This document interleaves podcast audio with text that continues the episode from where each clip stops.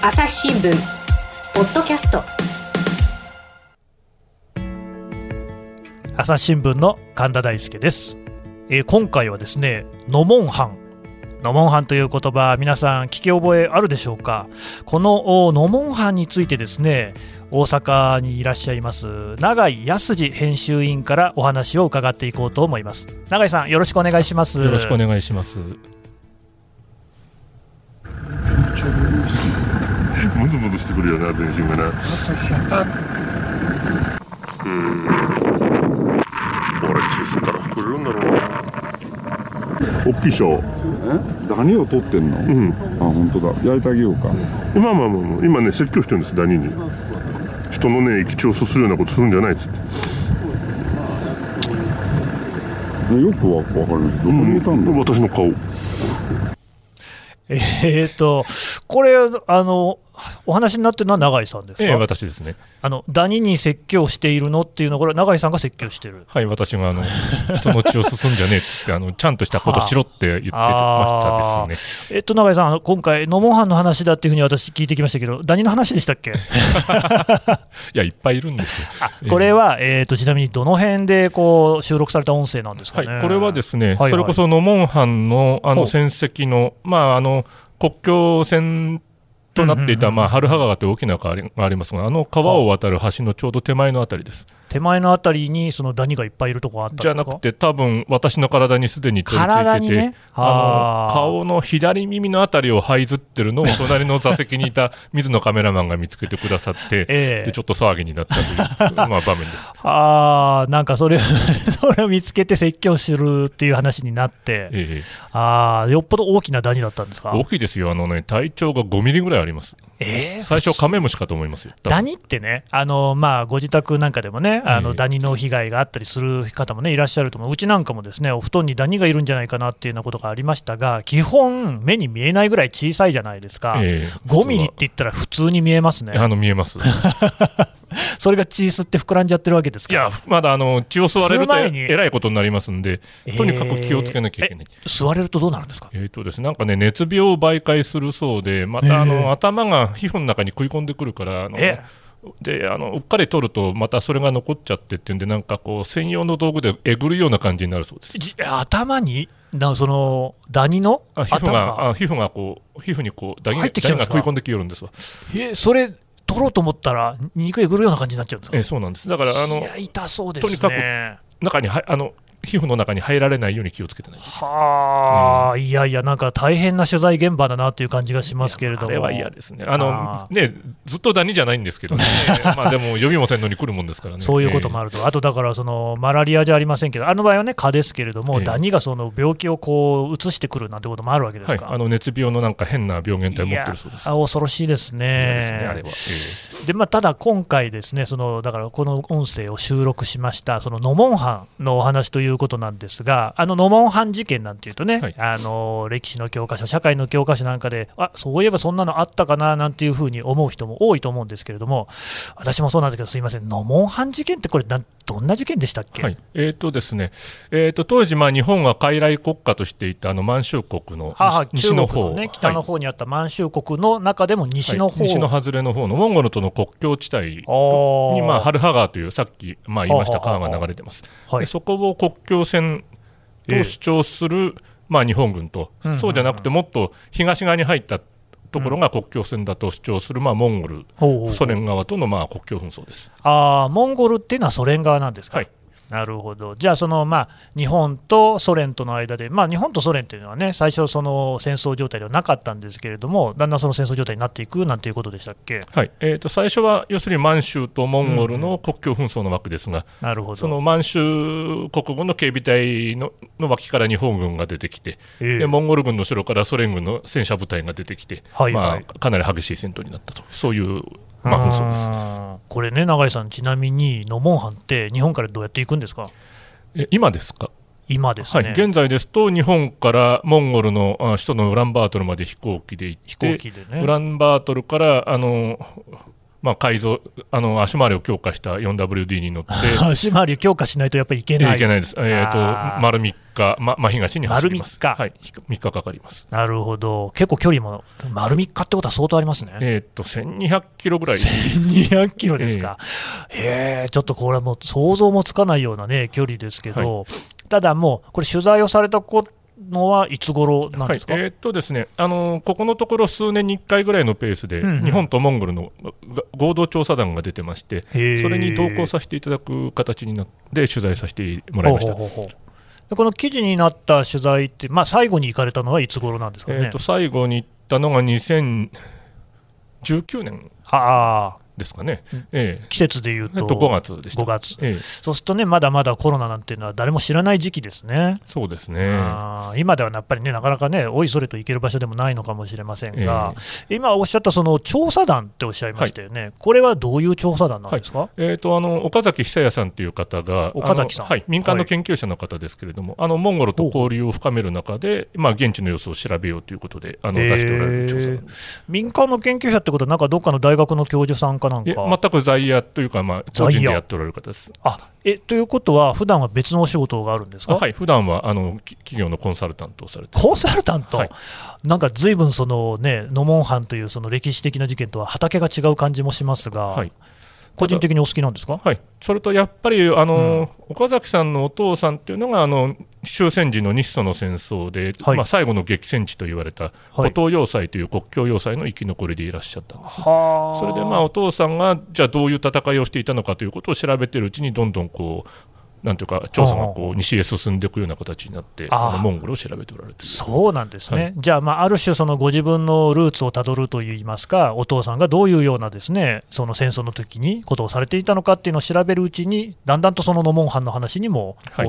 近寄っていったといいますか、近づいたというはい、か。そうなんです。最初はですからあのお父さんが書き残された戦記のまあ現場を見に行くというような形だったのがやっぱり満州っていう満州とソ連の国境にはいろんな要塞が作られてますから、はい。そういったものの調査になっていってはい、で西の一番西のハイラルというところの要塞を調べたら今度は南側の方にやっぱり、あのいろんなものが見えてきたというような。なるほど、はい。じゃあ、まあそのノモンハンっていうのがある場所自体は、そのモンゴルの国の中にあるんですか？はい、今はモンゴル領内ですね。なるほど、はい。モンゴルと言いますと、ですね、まあ、私なんかはイメージはあのチンギス・ハンのね、あの広大なこうなんか草原をこう颯爽とね、馬で行くなんていう、まあ、それは映画のイメージではあるかもしれませんけれども、なんですが、実際に永井さんが行かれているそのノモンハンのあたりっていうのは、どんな場所なんですか、はい。えー、とウランバートルから車で3日と申しましたけれども、はいはいはい。途中、真ん中ぐらいまではまあ舗装道路あですね。そうなんですね。はい。うんうん。で途中、最後の、まあ、チョイバル山という大きな町を抜けると、はい。全部もう未舗装の悪路になります。ああ、その 悪路もね、なかなか大変そうですが、じゃあ、そのやっぱりこう草原なんかが広がっている中に、いろいろな戦跡なんかが残ってたりするんではい、すか、それはですね、多分地上からだとわからない、ただの穴ぼっこにしか見えないようなものが多いんですけれども、ああ、はい。そうですか。だ、要するにその近くから見てもあんま分かんないんですね。ですので、岡崎さんたちが撮ってる手法というのは、あのうん。Google Earth とかのあの衛星画像をもとに、Google ハウス、はい、あれをちょっと、はい、新しいね、テクノロジー出てきたなって感じますけど、それを見て、見て、ちょっと画像処理、強調したりすると、なんかはい。線とか、あの規則正しい号のこう集合体みたいなやつが見えてきますのえで、あの Google Earth って、そんななんか遺跡というか、まあ、そういう歴史的なものを探すのにも使われてるんですね。はい、あのあの辺ですと、やっぱり広い中にあありますのでね、それに高低差もほとんどないから、上から見るということができないんで、ああ、そうかそうか、そうですよね。い、やー、私は Google Earth なんていうとですね、まあ、ちょっとこのなんか自分の土地なんかをね、こうぐるぐるぐるっとこうあれ見るだけでも面白いから、っていうか逆にそんなもんなのかなと思ってたら、意外とそんな実用的な、しかもなんていうんですか、学術的な使われ方もしてるんですね。ええそうみたいです。で、やっぱりあのいろんな画像をこうモザイク状に貼り合わせてますから、解像度のいいとこと悪いとこがあって、あまあ、いいとこだとかなり見えてるけれど、悪いところだとほとんど見えないということですけどね。ああ、なるほど。いや、そのね、まあ、永井さんの書かれた記事で印象的だったのが、その写真をね、上空から撮ってますよね。ええで、あのなんか丸いのが、なんかいろいろのあったような記憶があるんですけど、ええあれがそのおっしゃった遺構ですか？はい、あれがあおそらくそのソ連軍が総攻撃の時に使った物資の貯蔵庫があの丸い直径10メートルぐらいの穴が規則正しく並んでる画像のことだと思いますが、はいはい、あれはあの調査団の岡崎さんがドローンで撮影しております。ドローンでね、だからもう、あ Google Earth であったり、ドローンであったり、意外とそういうその新しい機機器、機材なんかがこう活躍してるんですね。そうですね、ええーでじゃあ、そういうやっぱりノモンハンなんかは、もうずっとそのお岡崎さんですか、調べてらっしゃるわけですか、えええそうですね、ええ。いつ頃からなんですかね？えーとノモンハンの調査に入ったのが2008年、9年ぐらいからです。ああ、もうじゃあ10年以上前からやってらっしゃる。ね。ずっとちなみに調べております永井さんはいつからそういう調べてらっしゃるんですか？その少し前から岡崎さんといろいろお付き合いいただいていて、ー。今度はノモンハンに行くっていうんで、あの連れてってくださいというような、あはい、そうなんですね、はい。うん、じゃあ、かなりそのもう初期の頃からずっと一緒にいらっしゃってる。そうですね、ノモンハンに関してはそうですね。へえ、だからまあこの10年間の間、だって Google Earth とか、まあ、少なくともドローンって2009年とかないですよね。はい、当時はでもあの衛星画像、グルアースは見えるようになってましたね。ああ、そうなんですか、ええ。すごいな、でそういう中で、まあ、だんだんとこういろんなことが分かってきたっはい、そうですね。ていうことですか、うん、最初とこう今とだと印象って違いますか？そうですね。だから岡崎さんたちがあの地域を調べ始めたあのきっかけというのはやっぱりうんうん。ハイラルのあたりをだんだんこう南にたどっていくと国境の向こう側にもっと大きなものがいろいろ見えてくるとこれは何だろうっていうのが起こりだとはあ。聞いております。ええ。ちなみにこれ、今までに何回ぐらい岡崎さん、あるいは永井さんって、現地に行かれてるんですか？えーっと岡崎さんの方がじゃ回数は多いですけど、はいはい。私が同行取材させていただいたのは、えーっとモンゴル側に関して言うと2009年、うんうんえーっとあと15年、16年、19年ですから4回ですね。あここ最近、あ数が増えてる感じですね。あのどうなんですか、実際、その日本国、政府としての立場で行くわけでは全然ないわけですよね、モンゴル側のその受け入れっていうのは、ですねその、まあ、すっと行くようなものなんでしょうか？いえあの事前にやっぱり国境地帯ですので、国境警備隊の許可とかが必要で、その辺は、まあ、岡崎さんがきちんとこうやってくださってますね。なるほど、なかなか大変そうですけええれども、かなり大変だと思います。そういうそのなんか、いや、ノモンハンを見たいんだっていうことで理解はされるんですか？一応あの、モンゴルではあの、うん有名な事件ですので。そうなんですね。モンゴルではなんかどんなようなこう捉えられ方をされてるんですか、えっとやっぱりハルヒンゴル戦争と言ってますけれども、モンゴルがソ連とともに侵略者の日本と満州軍を撃退したというあ祖国防衛戦争と位置づけられてます。祖国防衛戦争、なるほど、日本軍の侵入を防いだっていうような位置づけなんですかね。まあ、語られ方をしてますね。なるほど、なるほど。朝日新聞ポッドキャスト我が家の朝は質問から始まる。ガリレオ・ガリレイが観測した惑星は？どこだろう？身の回りのことや広い世界のことまでいろんな質問が毎朝君のもとへ。土星だ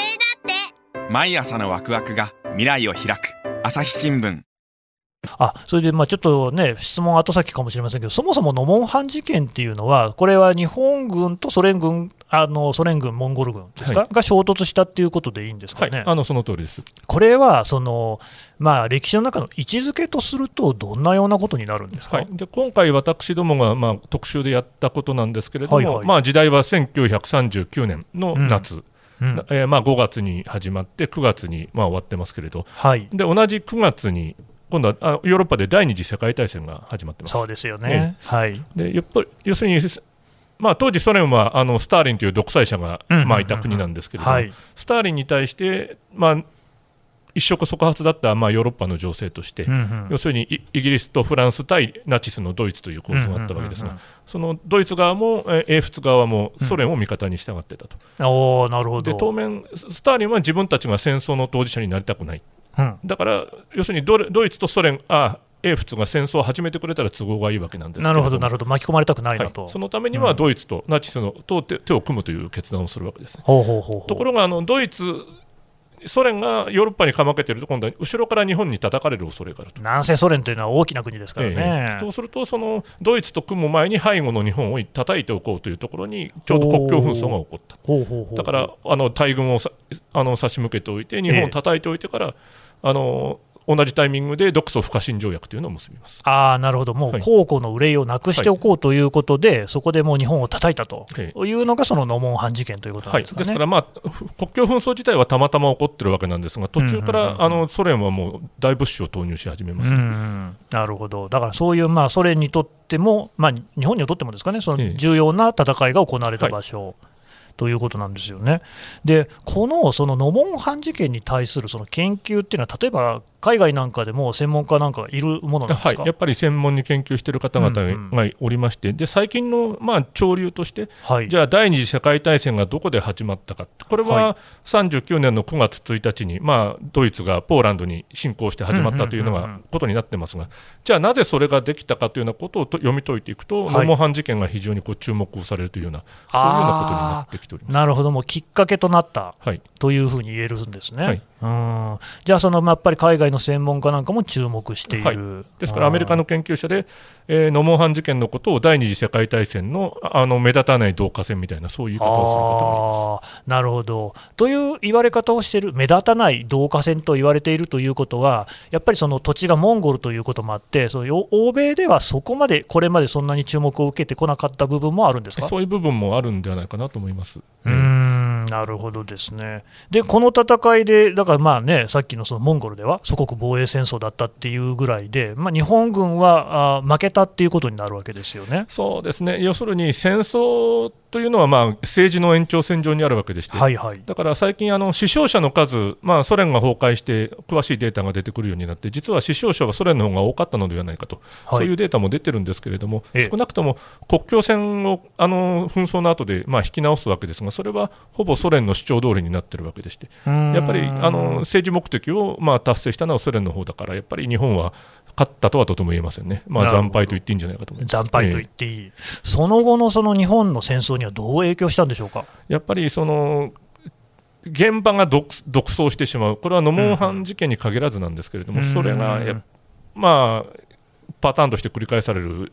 ようなことは起こっていると思います。現場っていうのは、そのノモンハン付近にいるその満州にいたその軍が、はい、当時は関東軍ですね、関関東軍が陸軍の参謀本部の言うことを聞かずにどんどん事態を広げてしまったと、あそういうことがありました。でそういうことというのは、第二次大戦の間には、割と頻繁に起きていたんですか、はい。あまあ、頻繁とは、うんうん。まあそこは議論があろうかと思います少がなからずあった、はい、それともう一つ、やっぱり大きいのは、現場、そのじゃあ、軍を暴走させた、要するに参謀たちよりも、まあ、多勢に無勢の中でこう果敢に戦った現場の、まあ、指揮官たちに、うん。いや兵隊たちに厳しいこう処分が下されていると、えー。そういう非常になんかまあ、さ最近の情勢から言って身につまされるようなことがああーなるほどね、何かその現場が責任を取らされるといいますか、そういうことがそこでも起こ、はい。起きていたっていう。やっぱりそういうのがだんだんこう戦局が悪くなっていく中で拡大、まあ、再生産みたいな形で現場に厳しくなっていくようなことがなるほど、なるほど。まあこれで、あの歴史にたらればは禁物だということを言いますがええ、仮にここで日本軍が勝っていたらどうなってたんでしょうね。勝。っていたらどうなったんでしょうね、ちょっと想像がつかないですが、うん。日本が勝っていたら、どうなったんだろう、ちょっと今、パッと思いつかないですね。思いつかない。というぐらい、やはりその時もうすでに戦力差はもうあったっていうことなんですかね。あのまあ、膠着状態でまあ終わったとして、じゃあ、そソ連はそれでもドイツと組んだのかな、まあ、組んだとして、うんうん。そうすると、そこで勝っていると、多分独ソ戦は多分ソ連は勝てなかったんじゃないかなという気がします。あーつまりその日本のことも気にしながらやらなきゃいけないから、全部の兵力をドイツには避けないっていうようなことなんですかね。要するにあの、えー、と最初、39年の段階では、あのナチスとソ連は手を握りますけれども、41年の6月、2年ぐらい経って、いきなりドイツがソ連にあのうんうん作戦を仕掛けて独ソ戦が始まります。はい、でその時にやっぱり日本は、やっぱり後ろからソ連を攻めるということを、うん。まあ、結局しないという決断をするんですが、ノモンハン事件でソ連と要するに互角以上の戦いをしていたら、あそこで攻めたんじゃないかという気がどうしてもしますので、あー。そうするとやはり、あの独ソ戦の行方というのはあのうん。うん分かんなくなっていた可能性があります。やっぱりノモンハンでずいぶん痛い目を見たので、まあ、ここはちょっとおとなしくしておこうっていう判断につながった。やっぱり、はい、じゃあ本当に攻めるかっていう、あのうんうんうん。ドイツ軍がモスクワすぐ近くまで攻め入ってる時に、あの41年の夏の段階で、やっぱり日本はソ連とやるかどうかというかなり際どい決断をしますけれど、うんうん、結局やらないという判断をしています。なるほど、ね。はい、でそれであのーまあ、ソ連はどうにか持ちこたえたと、この辺はじゃあどうなってたか、たらればはまあ禁物なのかもしれませんが、欧米の研究者でも、まあそ、そうなったらもうドイツが勝ってただろうという人と、それでもまあなんとかソ連は持ちこたえたんじゃないかと、そこら辺はあの意見は分かれるみたいですなるほど、でもね、本当にその歴史の大きなですね1ページがそこでこう塗り替わったっていう可能性もあるわけですね、はい、それはかなりあの非常に重要なあの局面だったと思います。なるほど、よく分かりました。あの引き続き永井さんにはお話を伺おうと思いますが、はい、今回はここで一旦終わりとします。はい、永井さんありがとうございました、はい、ありがとうございました。朝日新聞ポッドキャスト。はいというわけで永井康次編集員からお話を伺ってきましたが永井さんこのあの今のですねノモンハンのお話なんですが、えーと、朝日新聞デジタルでまとめて読めるそうですね、はい、あのノモンハンプレミアム A というシリーズで、はい、あの対戦の、えー、起点と終止符というタイトルであの、うんうん、取材成果をまとめております、はい。まあね、あの朝日新聞デジタルのトップページにお越しいただければそこからノモンハンで検索すればね出てくると思いますが、はい、これ記事だけじゃなくていろいろなもの見られるんですよね。はい。あの戦車のグラフィックであるだとか、あの戦況が戦闘がどのように推移したとかような図表もあの交えて、はい、あの解説させていただいております今のねお話の中にもありましたけれども、本当にあの歴史の転換点として極めて重要なお話になってますので、ぜひねお読みいただければと思います。永井さんまたあの次回もよろしくお願いします。はい、お願いします。朝日新聞ポッドキャスト朝日新聞の神田大輔がお送りしました。それではまたお会いしましょう。この番組へのご意見、ご感想をメールで募集しています。podcast at 朝日 .com podcast アットマーク朝日 .com までメールでお寄せください。ツイッターでも番組情報を随時紹介しています。アットマーク朝日ポッドキャスト朝日新聞ポッドキャストで検索してみてください。